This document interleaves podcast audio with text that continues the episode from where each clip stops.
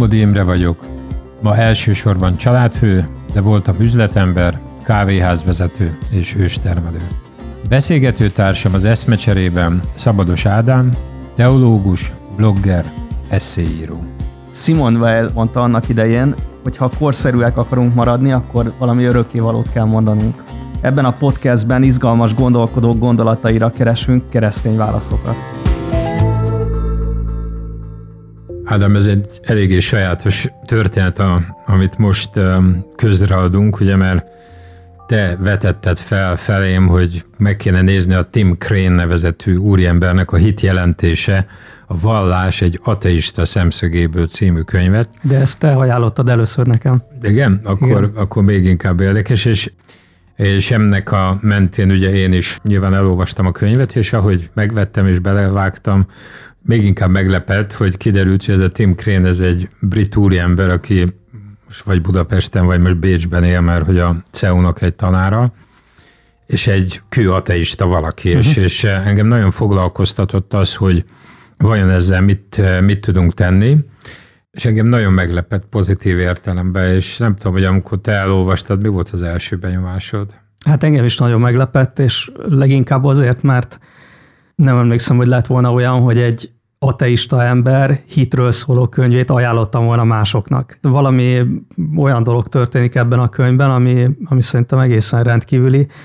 Talán úgy tudnám megfogalmazni, hogy ha ezzel az emberrel leülnék beszélgetni a hitről, akkor nem mínusz hétről kéne indítanunk. Igen. Tehát ő megtette azt a nem tudom hány mérföldet, amire neki volt szüksége ahhoz, hogy, hogy elinduljon oda, ahol a tényleges különbségek vannak. Mert uh, sokszor az a tapasztalatom ateistákkal, hogy egyáltalán nem veszik a fáradtságot arra, hogy megértsék azt, hogy miről szól a, a hit meg a, meg a vallás. Na most Tim Crane viszont ezt, ezt megtette, és kifejezetten rokonszenvesen uh, ír, és, és méltányosan. Tehát ő azt kifejezi, hogy ő ateista, tehát az teljesen világos a számára is, meg az olvasó számára is, hogy ő nem hisz azokban a dolgokban, amikben bármelyik vallásos ember hisz, de mégis valahogy úgy írja le azt, hogy ő hogyan érti a vallás szerepét a világban, meg, meg a hitnek a jelentőségét, hogy arra én ráismerek. Azt mondom, hogy tényleg ez, ez, ez így van. Na most nyilván egy csomó mindent hozzátennék, ami nem lényegtelen, tehát nagyon-nagyon lényeges dolgokkal egészíteném ki azt, amit ő mond. Viszont amit ő mond, az nem téves. Egy nagyon-nagyon aranyos és ugyanakkor fontos pár mondat volt a bevezetőbe, amit tehát a könyv elején a előszóban, hogy ugye azt írja Crane, hogy 2007-ben merült fel benne, hogy meg kell írni ezt a könyvet, amikor is ő tartotta a University College Londonban az úgynevezett Bentham előadást, ami feltételezem, hogy egy fontos előadás, és akkor ő azt mondja, hogy úgy döntött, hogy a, megragadja ezt az alkalmat arra, hogy kritizálja a kollégium által is képviselt humanista álláspontot. Na most idáig is érdekes, hogy, hogy elmegyek valahova, felkérek egy előadást, és mondom, hát én úgy döntöttem, hogy megkritizálom, de utána a mondat az annyira british, hogy az nem igaz. Következőt írja, Előadásom igen kedvezőtlen fogadtatásra talált választott közönsége mhm. részéről. tehát, tehát valószínűleg ott piszokó berágtak az emberek, hogy ő ezt előadta, és elkezdett ezzel foglalkozni, és tényleg azt hiszem, amit téged is megragadott, az az, hogy ő a könyv végén se változtat az ateista álláspontján, de azt hiszem érdemes majd arról beszélnünk, hogy egyik oldalról egyértelműen elhatárolja magát a új ateistáktól, uh-huh. ugye ez egy nagyon-nagyon fontos dolog a mai gondolkodásban, a mai kultúrában. Másik oldalról eljut oda, ami, ahogy te is mondtad, számunkra vállalható, hogy ugye egy toleranciában, másiknak a megértésében kell valahol tovább lépnünk, és ez egy kulcskérdés.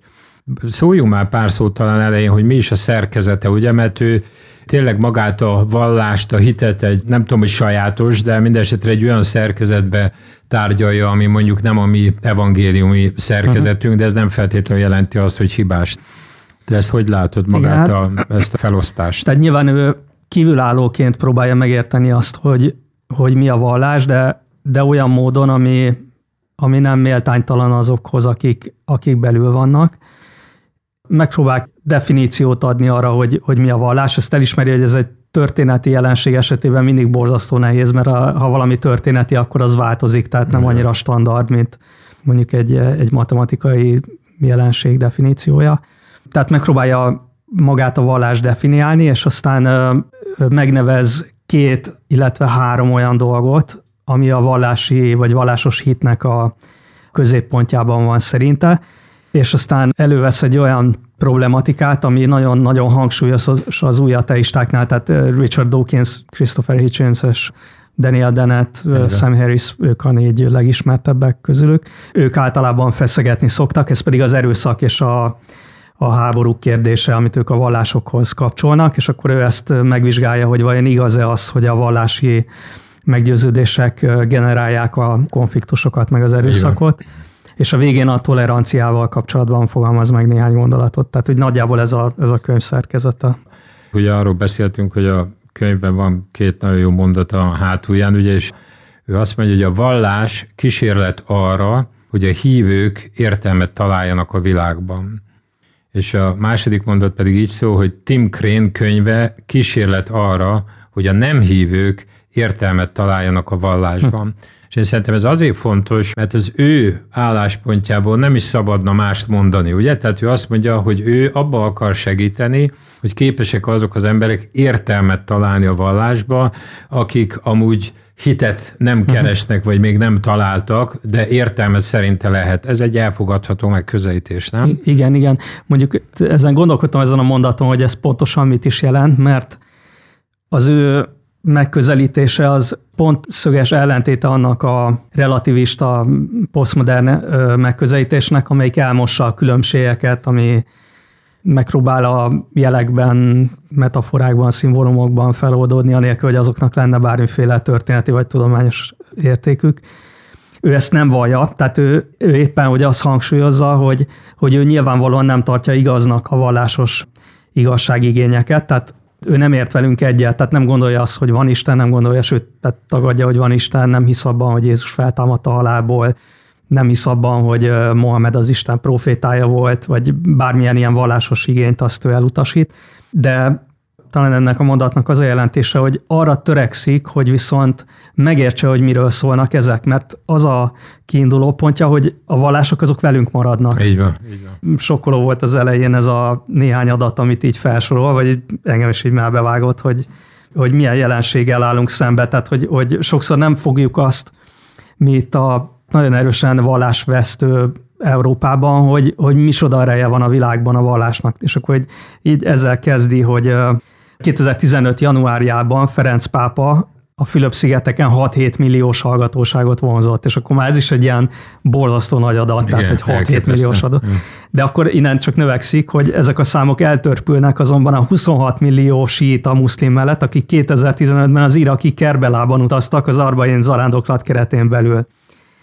Aztán tovább megy, hogy két évvel korábban 120 millió ember vett részt valami hindu fesztiválon, és 25 millióan vettek részt rituális fürdésben a Ganges és a Yamuna folyó találkozásánál.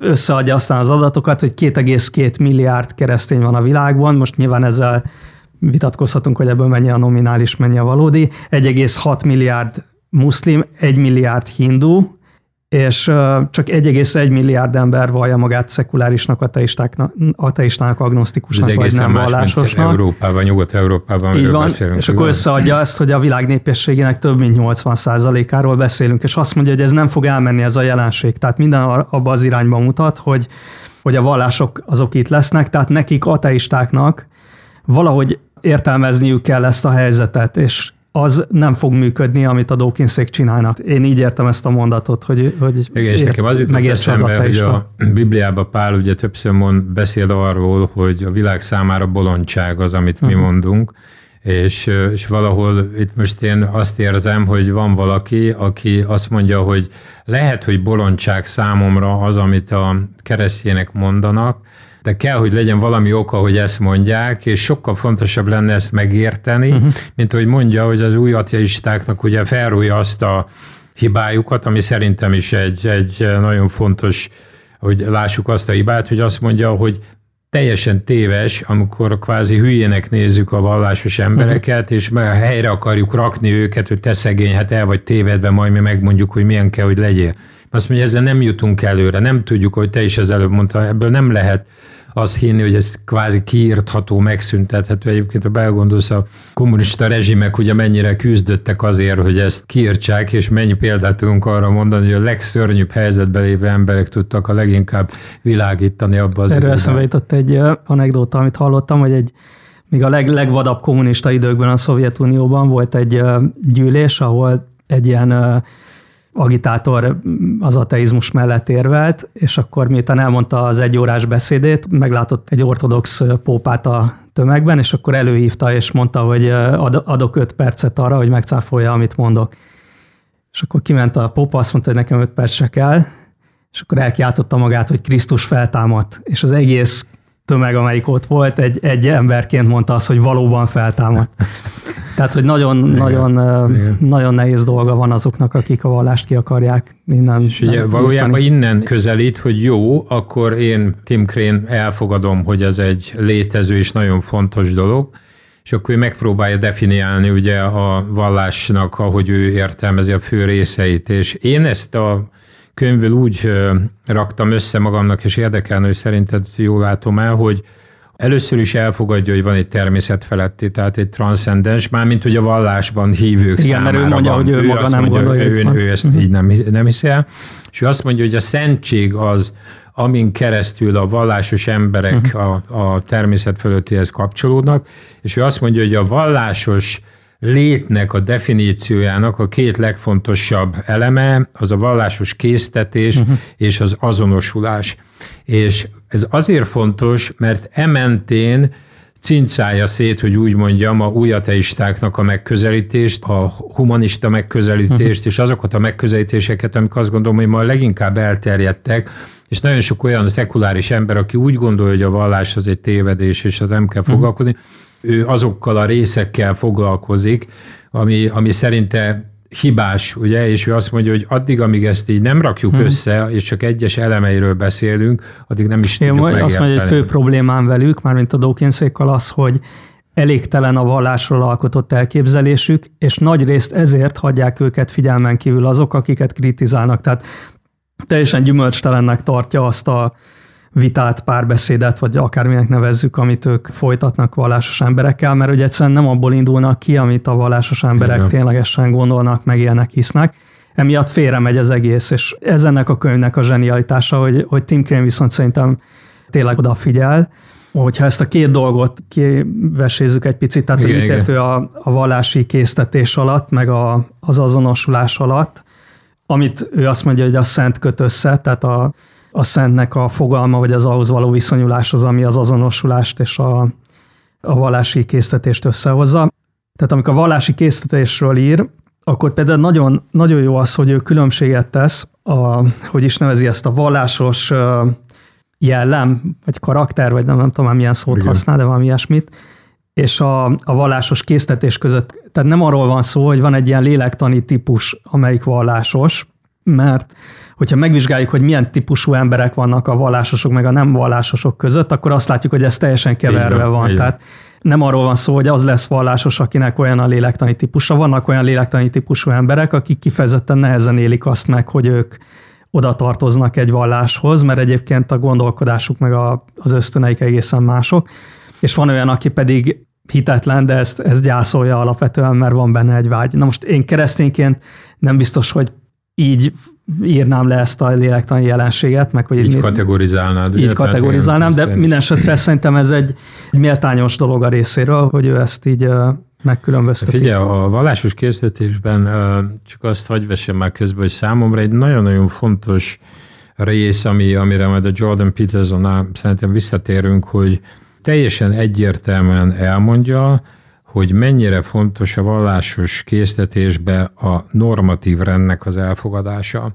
És én szerintem ez a, hogy mondjam, a hitetlen szekuláris világ számára egy nagyon-nagyon fontos üzenet. Ugye? Tehát, uh-huh. hogy ő azt mondja, hogy értsétek meg, ezek az emberek hisznek abban, hogy van egy olyan, ahogy a dolgoknak lenniük kellene. Uh-huh szembe azzal, amit a posztmodern mond, hogy mindenki úgy értelmező, hogy hogy kell lenni a dolgoknak, ahogy éppen ő Egyébként ez, ez, ez, ez, ez nagyon jó, fontos. és ez, ez, ez nagyon tetszett ez a, a gondolata részéről, hogy Ugye a vallásnál a definícióba azt veszi bele, hogy valamiféle értelmet keres a, Így van. a valóságban. Azt mondja, hogy az életnek az értelme az, amiről a vallás beszél, uh-huh. és nem értelem az életben. Ugye? Tehát ő azt mondja, hogy azt kell, hogy megértsük, hogy aki vallásos, az az egész életnek keresi az értelmét, Igen. és ez egy egészen más típusú kérdés és probléma, mint amikor az életedben valami értelmet keresi, hogy éppen most holnap nem tudom el megbulizni, mert úgy érzem, hogy ez tök jó lenne Igen, számomra. ezt írja, hogy az, az élet értelmét keresni nem ugyanaz, mint megpróbálni megérteni a világot, vagy azt, hogyan függenek össze a dolgok. Szerintem ez egy nagyon-nagyon jó meglátás a részéről, és igaz. Nem arról van szó, hogy a vallásos ember, majd zárójelben szerintem majd tegyünk különbséget a vallásos van, meg a keresztény hívő között, de a vallásos ember nem pusztán megpróbálja megérteni leíró módon a valóságot, tehát mint ahogy egy tudós teszi, bár ezt is csinálja, de ennél sokkal többről van szó. Tehát itt arról van szó, hogy, hogy van valami, ami ennek a dolgoknak lenniük kell, vagy kellene, vagy van, van valami cél, ami, amit betöltenek, van valami funkció, van valami ne arra, teremtett, vagy igen, de ez- transzcendens valóság, ami felé törekszik. És szerintem ez tök jó, hogy ez, ő azt mondja, hogy a hit az nem bizonyosság, sokkal inkább a megértés iránti elkötelezett küzdelem. Tehát ő kínlódik azzal, hogy ő nem hisz a transzcendensbe, ő nem hisz a természet felettibe, de ő azt mondja, hogy igenis, azt tudomásul kell venni, hogy a vallásos ember nem abba az irányba megy, hogy mindent száz százalékra tudni akarok, mert ez a tudósnak a megközelítése, Igen, igaz? igen. hanem ő egyre jobban akarja tudni azt az igazságot, ami valahol ott Ez van. erről eszembe jutott a Harari-val kapcsolatos Igen, beszélgetésünk, igen, hogy ezt a. Harari félreérti, mert igenis nagyon sok nyitott kérdés van a, a hívő ember előtt. Egyébként, mikor itt olvastam a Tim Crane könyvét, akkor volt egy egy oldal, ahova fölírtam azt, hogy nem, nem, nem, mert úgy tűnt nekem, hogy arról beszél pont, hogy, hogy ez nem is fontos a megértés a, a hívőnek, de aztán korrigálja magát, és Igen. nekem is így helyre billent a könyv, hogy de igen, tehát hogy a, a hit az keresi a megértést. Meg De persze elfogadja, hogy, hogy, hogy ez egy végtelen út. van lehet. egy, igen, tehát hogy nem, nem kell, hogy minden lezárt kérdés legyen, viszont vannak válaszai is. Van valami értelem, amit ő megragad, amiről elfogadja azt, hogy azt nem ő fejtette meg, hanem azt neki valamilyen módon megmondták. Ő kapcsolódik ahhoz a, ahhoz a közösséghez, amelyiknek van valamiféle válasz arra, hogy mi az értelme a létezésnek. Ez az, amit szerintem ő mond. És figyelj, a vallásos késztetése kapcsolatban még amit én fölírtam magamnak, hogy feltételezi a vallásos késztetés, hogy a világnak van értelme. Uh-huh. De ezt a három dolgot, ha összerakjuk, hogy van igazság, van normativitás, normatív rend, ehhez közelíteni akarunk, ez egy elköteleződés a számunkra, és ez egy értelmes dolog. Számomra ugye ez azért nagyon fontos, mert egészen máshová rakja a vallásos embert, mint ahova az új ateisták Igen, rakják, igen. tulajdonképpen uh-huh. ezek bolondok, vagy egy kicsit Igen. ilyen, ilyen, ilyen furcsa, komolytalan valakik, uh-huh. akiket helyre kéne rakni. Uh-huh. Szerintem ez őtőle egy ateistát, ez egy, ez egy óriási lépés, és szerintem ez nagyon fontos. Talán itt lenne érdemes beszélni arról, hogy mit mond ő az optimista meg a pessimista ateistákról. Igen, jó. Ő azt mondja, és ez szerintem egy érdekes gondolat, hogy az ateizmus alapvetően varástalanítja a vallásos ember világát.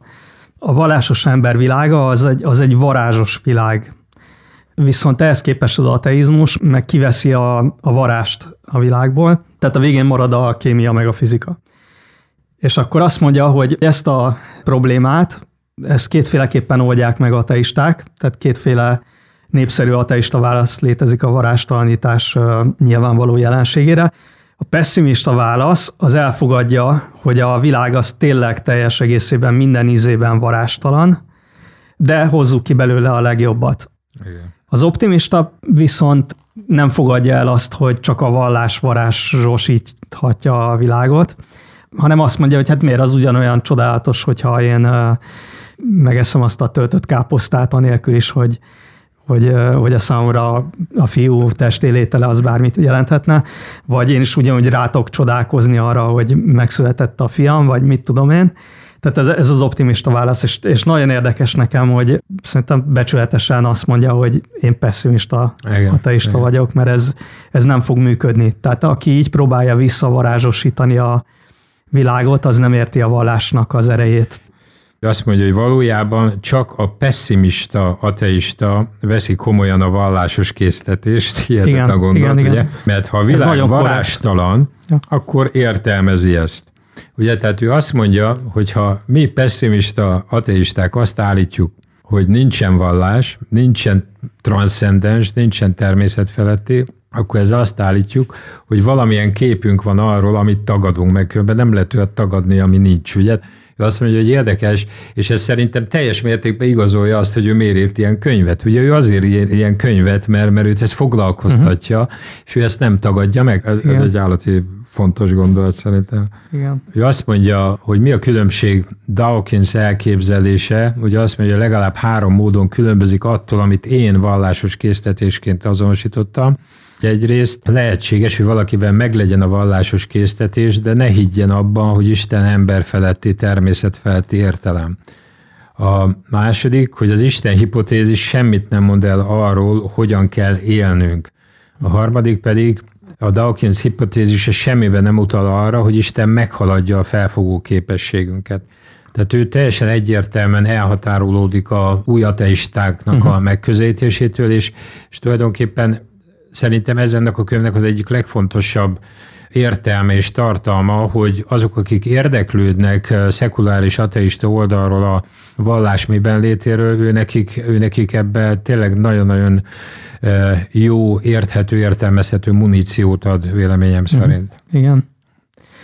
Volt egy rész, ami nekem nagyon fölemelő volt, egyszerűen csak azért, mert végre egy ateistától hallottam azt, hogy nem működik az a az az érv, hogy az ateizmus az pusztán csak a hit hiánya. Ő levezeti azt, hogy a hit maga, tehát az, hogy én valamit igaznak fogadok el, az vonatkozhat nagyon egyszerű dolgokra is, tehát az, hogy én mondjuk tudom én, igaznak tartom azt, hogy te most itt ülsz, holott, mit tudom én, nem tapintottalak meg, vagy nem, lehetne az is, hogy nem bízok a szememben, vagy a fülemben, vagy valamilyen illúzió az, ami táplálja ezt, de vannak sokkal nagyobb horderejű kérdések is, amikor hitről beszélünk, és ő egyértelműen kimondja azt, hogy az, hogy én ateista vagyok, az nem pusztán azt jelenti, hogy ahogy Dawkinsék szokták mondani, hogy, hogy ugyanúgy nem hiszek Istenben, mint a repülő spagetti szörnyetekben, vagy, vagy hasonló, hanem az azt jelenti, hogy én hiszem azt, hogy nincsen Isten. Így van, így van. És szerintem így ez egy nagyon becsületes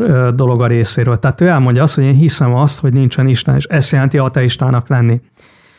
Ugyanakkor azt is mondja, hogy az viszont nem, ér, nem érdemes vallásnak nevezni az ateizmust, mert, mert akkor egy idő után a, a szavak értelmüket veszítik. Tehát akkor beszéljünk vallásról, amikor van valamiféle transzcendensről Viszont szó. azt mondja, hogy az ateista, az ugye, ahogy te is mondtad, hisz Isten nem létezésében, ugye a másik oldalról pedig azt is mondja, hogy az ateizmusnak a én szememben a legnagyobb hiányosság, amiről ő beszél, az az, hogy nem ad pozitív választ a kérdésekre. Uh-huh. Tehát ő azt mondja, hogy, hogy valójában az ateizmus az egy tagadó gondolkodás, és, és mivel valamit tagad, amit mentén ő, hogy mondjam, érvényesülni próbál, nem ad egy a B változatot, ami azt meg tudná magyarázni, hogy miért kellene az ő koncepcióját követni. Ugye, tehát egy tagadó, tagadó megközelítés. Igen, tehát végülis ő hit által lemond arról a lehetőségről,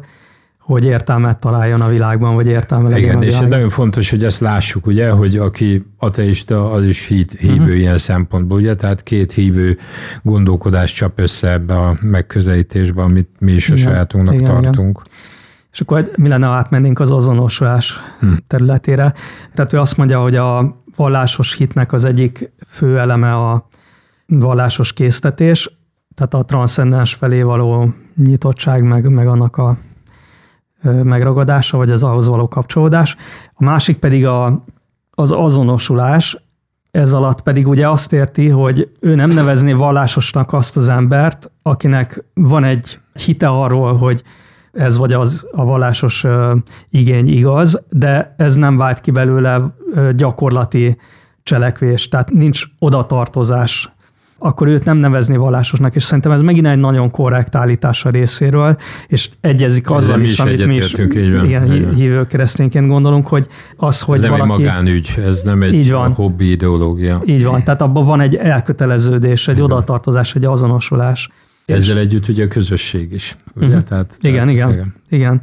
Arról az oldalról megközelítve is szerintem nagyon fontos, amit ő aztán a vallás és az erőszak, vagy a vallás és a háború kapcsolatáról mond, hogy ugye az azonosulás az sokféle síkon megvalósulhat. Igen. Tehát én, én azonosulhatok egy hittel, hívőknek egy közösségével, de ugyanígy azonosulhatok egy olyan közösséggel is, amit lehet, hogy valamikor a hit hozott létre, vagy valamilyen közös meggyőződés, vagy annak a szimbólumrendszere, de mondjuk az már kiüresedett, vagy nem, a, nem az a fő mozgatórugója. Amikor a vallások és a háború kapcsolatáról beszél, akkor szerintem ezt nagyon korrektül mondja el, hogy figyelembe kell venni azt, hogy itt ténylegesen miről van szó, mert lehet, hogy ki tudsz mutatni mondjuk egy hosszú láncolaton keresztül valamiféle kapcsolatot a, a vallás és a csoportok közötti konfliktusok között, mint mondjuk Figyelj, Írországban, Észak-Írországban. pillanatot, mert ugye ő, ő tulajdonképpen megkülönböztet négy okot erre, ugye? Tehát csak mivel Jó, beszélsz, okay, ugye? Igen, Tehát igen. csak felsorolom hogy ugye azt mondja, hogy valójában lehet a alapja a vallási tehát a, hogy, hogy valami konfliktus van a vallás mentén, vagy a vallás is bele van keveredve, hogy az egyik az lehet teológiai tartalmából eredően, a másik lehet a vallással kapcsolatos szabályokból eredően, a harmadik az azonosulás eleméből, uh-huh. és a negyedik az emberiség nem vallásos aspektusaiból, de rá van kenve a vallás, ugye? Igen. És Igen. én szerintem ez azért fontos, mert be tudjuk azonosítani, hogy voltak a világban olyan nagy konfliktusok, amiben ami egyszerűen teológiai alapon uh-huh. volt. Hát a reformáció mentén ugye ezt nem Igen. lehet nem ilyennek tartani, ugye? Lehet szabályokból, mint hogyha nézzük a muszlimoknál, hogy mennyi olyan dolog van, hogy valamilyen szabályokat be kell tartani, és annak uh-huh. kőkemény, megkerülhetetlen következménye van, ugye? de ő azokat a példákat, amiket felhoz, hogy te is említetted például az íreket, én úgy értelmezem, hogy a legtöbbet, a legtöbbe beleásva ugye eljut oda, hogy az azonosulás keveredik, nem? Tehát, hogy uh-huh. te azonosulhatsz a, a nemzeti entitásod mentén, és, és kerülhetsz konfliktusba valami, ami mögött nyilván ott van általában egy vallásos dolog, de ő, ahogy ezt értelmezi, ebbe nagyon nehéz azt állítani egyáltalán, és ő egy ateista, racionálisan hmm. gondolkodó ember, hogy, hogy bármelyik mögött az igazán döntő momentum a vallás lenne, igaz? Hitchens meg Dawkins, ők általában to- egy, egy az egybe azt mondják, hogy a vallás. Totál ellentét igen. Ennek, igen. És akkor nagyon tetszett ez a, ő idézi Hitchens-t, és azt mondja, hogy Hitchens írja, hogy egy embert megállítanak a barikádnál, őt az északír konfliktusra mondja, és megkérdezik, milyen vallású. Mikor azt feleli, ateista, megkérdezik, jó, de protestáns vagy katolikus ateista? Hitchens mondja, hogy úgy vélem, ez remekül példázza, hogy ez a megszállottság még a helyiek legendás humorérzékét is tönkretette. Mire Tim Crane teljesen jogosan mondja, hogy Hitchens itt a lényeget nem veszi észre, a vicc nem tette tönkre a helyiek humorérzékét, épp ellenkezőleg szép példája annak. Tehát, hogy ők, ők maguk azt nagyon jól látták, hogy ebben a konkrét esetben, még ha volt, volt is tényleg olyan, amikor a vallás, meg van olyan, amikor konkrétan levezethetett, hogy a vallás Igen. okozza a, a háborút vagy a konfliktust. Itt nem erről van szó, tehát itt, itt annyi minden más rakodott erre már rá, hogy, hogy itt nagyon nehéz lenne ezt észrevenni, vagy a szerb-horvát konfliktusra mondja a 90-es években, hogy, hogy az igaz, hogy a nyugati meg a keleti egyház annak idején a filiokve szón ment ketté, na de vagy hogyha megkérdezel egy szerbet, meg egy horvátot, hogy miért háborúznak, hát ez eszébe nem jutna senkinek az, hogy erről lenne szó. Tehát itt is azt éreztem, hogy nagyon szépen cizellál és szétválaszt, szétszáll az össze nem tartozó dolgokat, és ez, ez így nagyon hasznos, mert mert így, így lehet beszélgetni, tehát akkor nem, nem onnan kezdjük a beszélgetést, hogy teljesen irreális vagy, vagy haszontalan félreértéseket kéne hosszasan kezelni, hanem rögtön onnan kezdhetjük, hogy mi a, mi a tényleges különbség. Nekem ami, ami még itt eszembe jutott, hogy valljuk be őszintén, a vallást, akár politikai, akár kulturális megközelítésből igenis lehet használni ilyen célra. Ez a kitettsége, hogy úgy mondjam, megvan hisz az embereknek, pont ez a könyv is arról szól, hogy az embereknek egy nagy részének a vallásos identitás, a vallásos hovatartozás az fontos. Nyilván az a politika, az a, az a hatalom, aki valamiért küzdeni akar, az sok esetben ezt a nemzeti öntudattal, bármi más olyan dologgal, ami a konfliktusba uh-huh. való előrejutás érdekében felhasználható, be fogja vonni. De ugye Igen. pont azt kell nekünk megértenünk, hogy hogy ezek azok a történetek nagy rész, nem állítom én se, hogy mindegyik, amikor a vallást az sajnos az államhatalom, a mindenkori hatalom az rossz célra kihasználja, és sajnos a vallás ebben az esetben ugye ebből nem tud kimászni, vagy a kultúra, a politika, a média, ugye Igen. ez felfújja.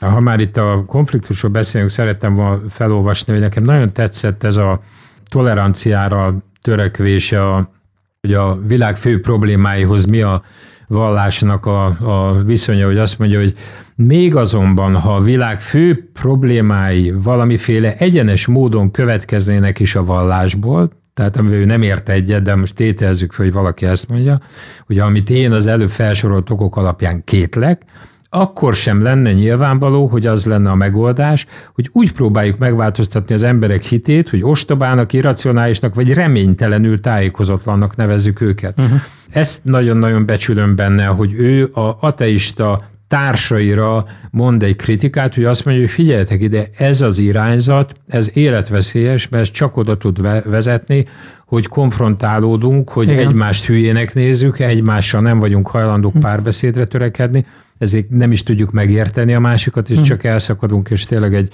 egy drámához vezet. Ebben nekünk keresztényeknek is tanulnunk kell Tinkréntől, tehát hogy mi se öltöztessük fel a, az ideológia, vagy intellektuális, vagy, vagy hitbeli ellenfeleinket olyan tulajdonságokkal, amiket ők nem vennének magukra. A tolerancia kapcsán volt neki szintén olyan gondolata, ami nagyon megfontolandó. Sokszor a, a toleranciát ma úgy értelmezik, és ezt ő kifogásolja, hogy ugyanolyan érvényesnek tartom az egyik nézetet, mint a másik nézetet.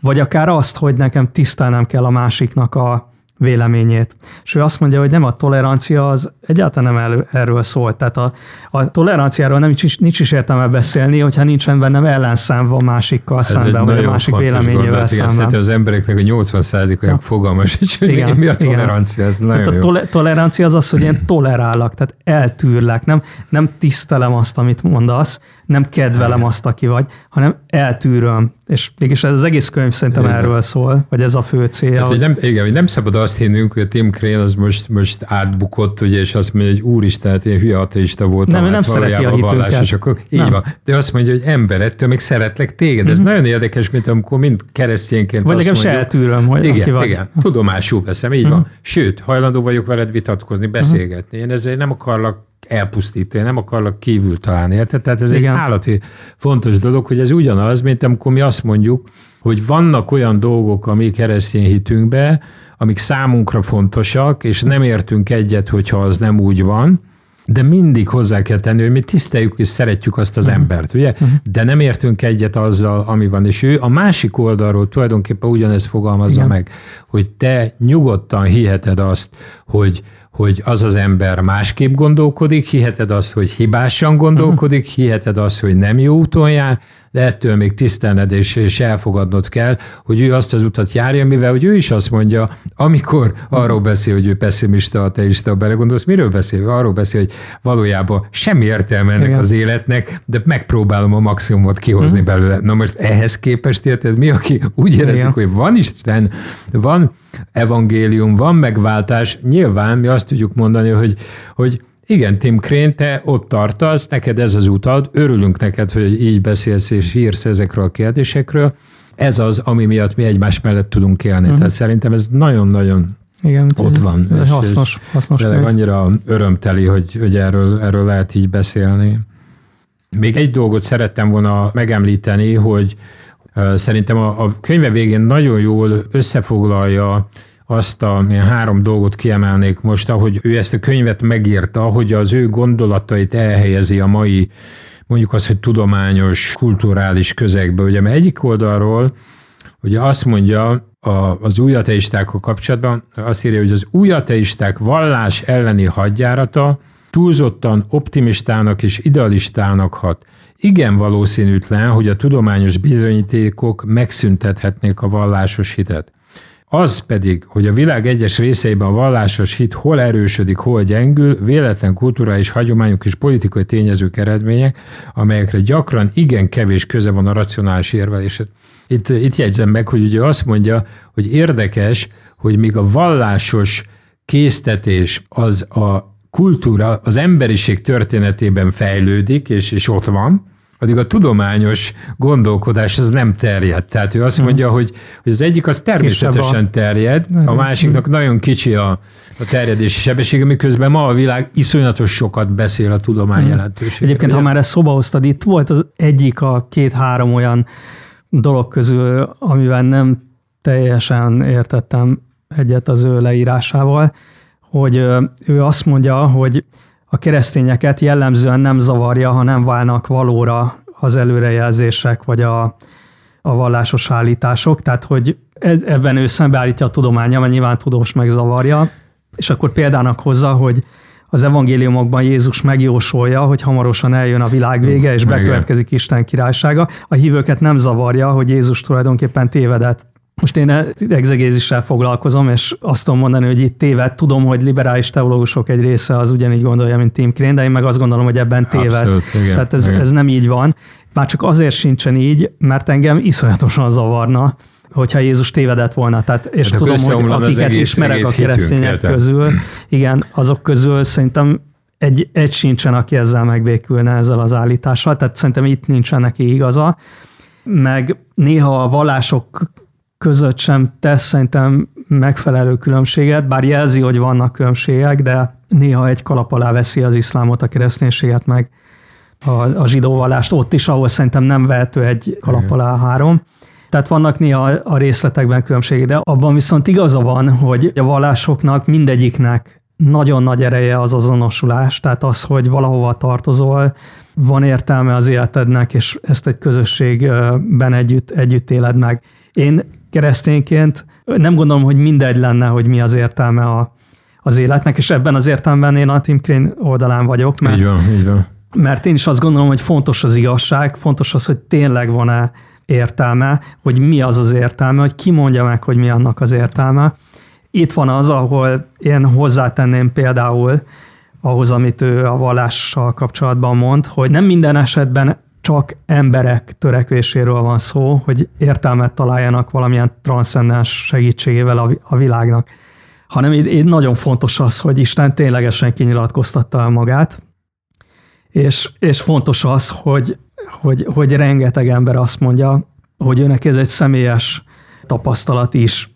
Tehát valami történt benne, ami felülírt korábbi hiteket, meggyőződéseket, és ez nem pusztán csak annyi, Így hogy van. ő valamihez Így hozzá csapta magát. Hát ez az, amit mi is átéltünk, és tulajdonképpen Igen. ezért beszélgetünk Igen. itt. Én szerintem Igen. foglaljuk össze azzal, hogy a könyve legvégén azt írja, hogy sem a vallás, sem a szekularizmus nem fog eltűnni. A legkevesebb, amit remélhetünk, a békés egymás mellett élés. A legtöbb pedig, amit remélhetünk, a párbeszéd azok között, akik nagyon különböző elképzeléssel rendelkeznek a valóságról. Hm.